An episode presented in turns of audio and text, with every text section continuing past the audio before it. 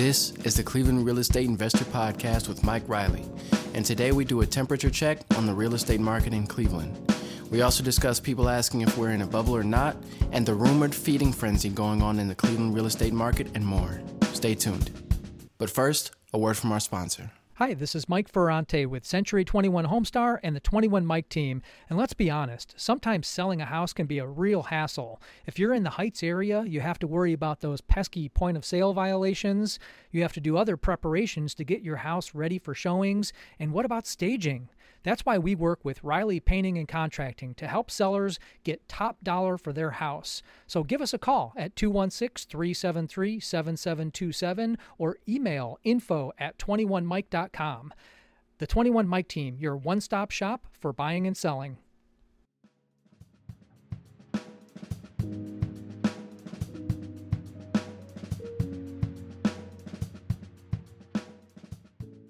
All right, hi everybody. We got a emergency podcast from from hot, hot, hot Cleveland.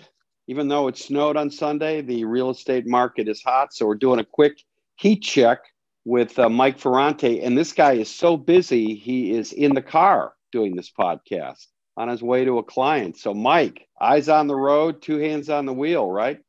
That's right. Yep. I got uh, several appointments today. Uh, people are coming to market, trying to sell, trying to buy. It's all good stuff. All right. Now, so give me your uh, give me your latest temperature check.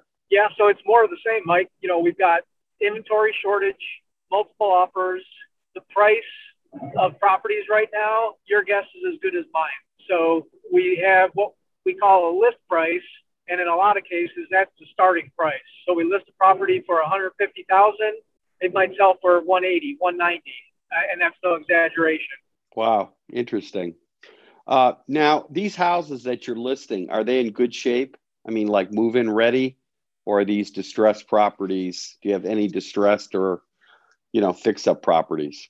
You know, there's a handful of properties that are in need of some work, but mostly what we're seeing right now, the ones that are selling really quickly, are the move in ready houses. But that said, what's kind of interesting is that in the past, where buyers have been able to come in and negotiate repairs, negotiate price based on some deficiencies in the house, that's kind of out the window. So not only have their teeth been taken away on negotiating after inspections, a lot of buyers are waiving inspections. So they're just re- completely removing that variable uh, based on the market right now. Right, and we saw that with uh, our Rumson house. That's right. Yeah, they asked for repairs, and uh, I remember the answer from the seller uh, was no. yeah, well, the, the seller was me, Mike. So full, full I wasn't sure. Oh, yeah, I wasn't sure if you wanted to go there, but yeah. I enjoyed that thoroughly after years of of okay, okay, okay, yeah, all right, we'll replace that light bulb. Okay. Uh, yeah. to, to simply... you remember, Mike? Mike, do you remember? You remember what the agent said? No. The agent said, "Ah, it's a good time to be a seller." Oh, that's true. Yeah, they did say that, and we are. We have sold sold off some of the properties we bought ten years ago. Um, well, that, although this one on Rumson was a uh, you know more of a conventional flip, but that was a distressed property. But yeah, I mean, um, they wanted. I think the the buyers wanted twenty five hundred discount, and and do a long, laundry list of repairs. And we just sim- simply said no. And they said, okay, yeah. Yeah. So uh, now, if you were a buyer, would it be worth going after more distressed properties where there's not a long bidding war? Well, the problem is there just aren't that many distressed properties. And of course, you have every investor who's shopping here in our market competing for those. So it's the same kind of problem in that segment of the market. Now, certainly, if you are an owner occupant, typically owner occupants aren't factoring in profit margin. So when owner occupants compete with investors, they tend to win more often than not. But then they factor in another problem, which is cash versus financing. Most of your investors who are competing for these distressed properties are bringing cash. And as an owner occupant, you're either bringing financing or worse yet, from the standpoint of the seller, a renovation loan, which is fraught with pitfalls and hoops to jump through and less appealing to the seller than cash. I understand. Well, give some advice to those people who are moving into Cleveland, returning back home, are renting from us for a couple of months as they look around for a house. Uh, would I? That's I'm starting to realize that it might behoove them if they have a strong cash position already financed, whether they go after some of these distressed properties in the areas that they were looking in and uh, just take two or three months to renovate them before they move in. Yeah, I, I do think it's a good idea. Uh, the like I said, the main advantage that an owner occupant buyer has over an investor is that they don't have to factor in uh, profit margin. So let's say you have let, let's say you're shopping in a city like Cleveland Heights. Right now in Cleveland Heights, finding something under a hundred thousand is tough, and it probably needs renovations, at least cosmetics. So let's say right. you find a nice granny eyes property. That's a little real estate term for you. You know, something with wallpaper, yellow carpet. You know, hasn't been updated since the 50s. That house could finance with traditional financing. So find something like that getting yourself a contractor like Reilly Painting and Contracting to go in and do all the work in a month or a month and a half, whatever it takes, you're buying at a discount. You're beating out the investors who are only paying 70 for that house that you're willing to pay list price for. And now you've got a house that's worth 150 and you've got some sweat equity in it because you were willing to assume those renovations. I, I think that's a great play, Mike. Yeah, I would agree. I'm looking, I'm thinking of some of the customers clients that we've been talking to who are actively moving back to Cleveland, and uh, they're going to be looking around. And why get in line with houses where you're probably going to overpay anyways when you can go this route? Because a lot of times these people that buy these fixed up these houses that are you know move in ready, they've a overpaid in a bidding war uh, by 20 30 40 percent. And when they move in they're gonna they're gonna redo it to their own taste anyways.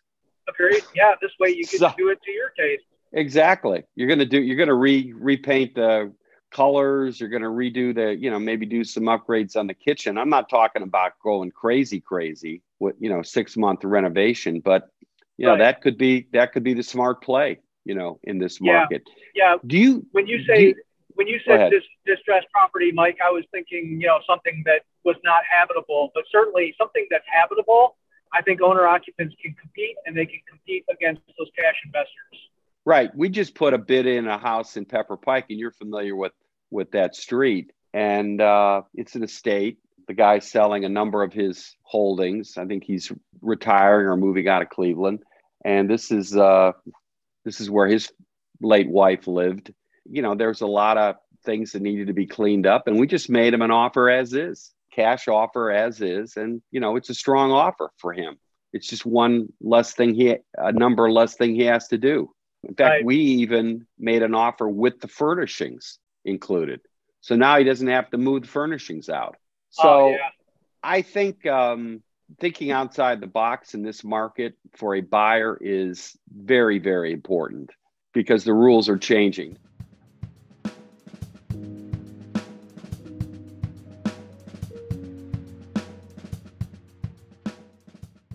the million dollar question I get asked a lot.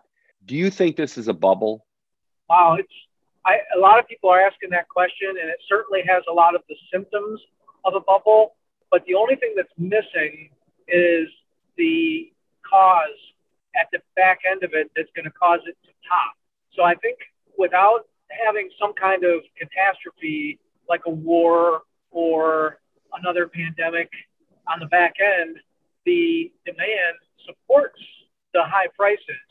And until things even out, I think this is the new normal. I, I don't think we're going to see a bubble like we did in 08 through 2011, 2012. If anything, I could see some kind of adjustment where something happens that we don't know, you know, what it is yet, whatever this cause is going to be, and things plateau or maybe even take a short-term dip But you know, when you think about it, like one of the reasons that investors have flocked to Cleveland for so so many years is this disparity between the prices of homes and the rents that they could get. So when you think about it, the market has been out of whack for a while in the wrong way. Homes here have been undervalued for a long time. I agree. As is evidenced by the rents. So I don't think it's a bubble in the sense that people are thinking. Right.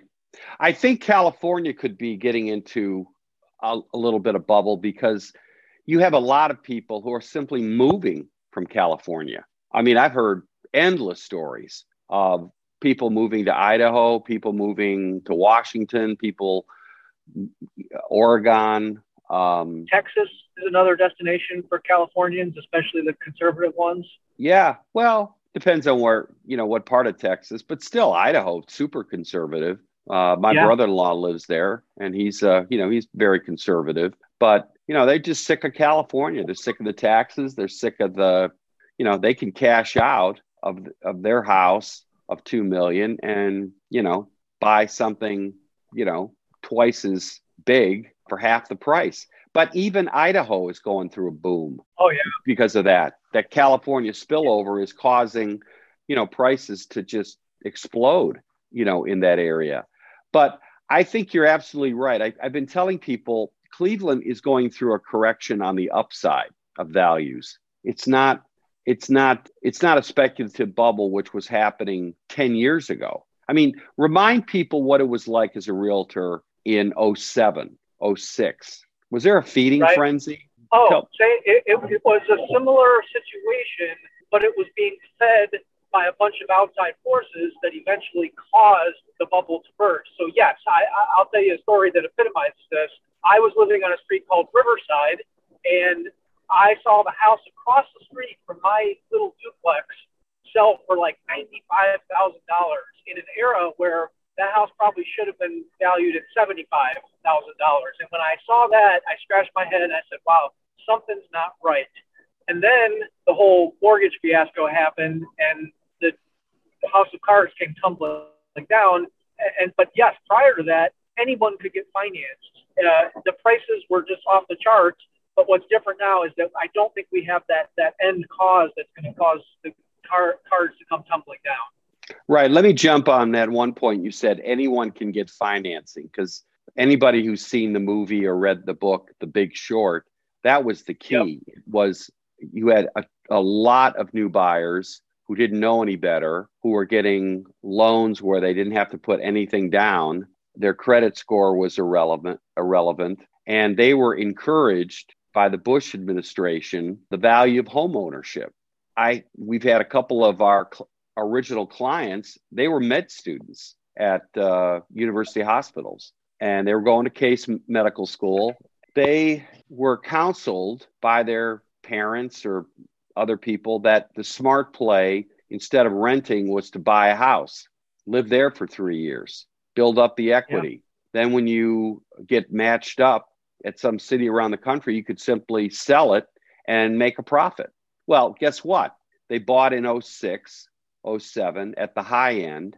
When they graduated in 09 or 2010, the market had collapsed. Their house was now worth half of what they paid for. So not only did they have student loans, but they had this horrific uh, upside down mortgage situation with their house. And exactly. They turned to renting their house. And these were our one of our early clients because they just couldn't afford yep. to write a check for $30,000 to the bank. Yeah. Well, now we have one of our original clients. They're at a point now where they're actually net plus on this. So they've been using the um, depre- the tax depreciation uh, now that they're making more money, you know, as a doctor, uh, and now they have they have an asset which they're collecting rents for. So you know, in some cases, it's worked out. But this is not a bubble, folks. In Cleveland, this is a market correction on the upside, and there mm-hmm. are strict banking loan regulations in place to protect from the speculators. Is that a good way to say it? I agree 100%.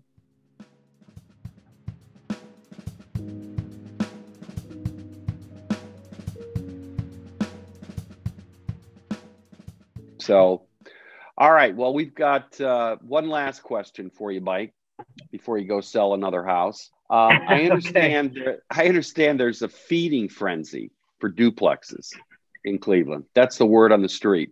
Well, whoever told you that, whatever little birdie told you that is correct. Uh, it, it's a it's pretty across the board as far as the uh, demand, but you're right. The investors love the numbers on the duplexes, and like anything else, there's there's good and bad. You know, the duplexes do have the advantage on paper of higher cash flow typically, uh, but remember, you have other things to consider when making an investment. Things like turnover, um, you know, the type of tenant you get, the locations of the duplexes.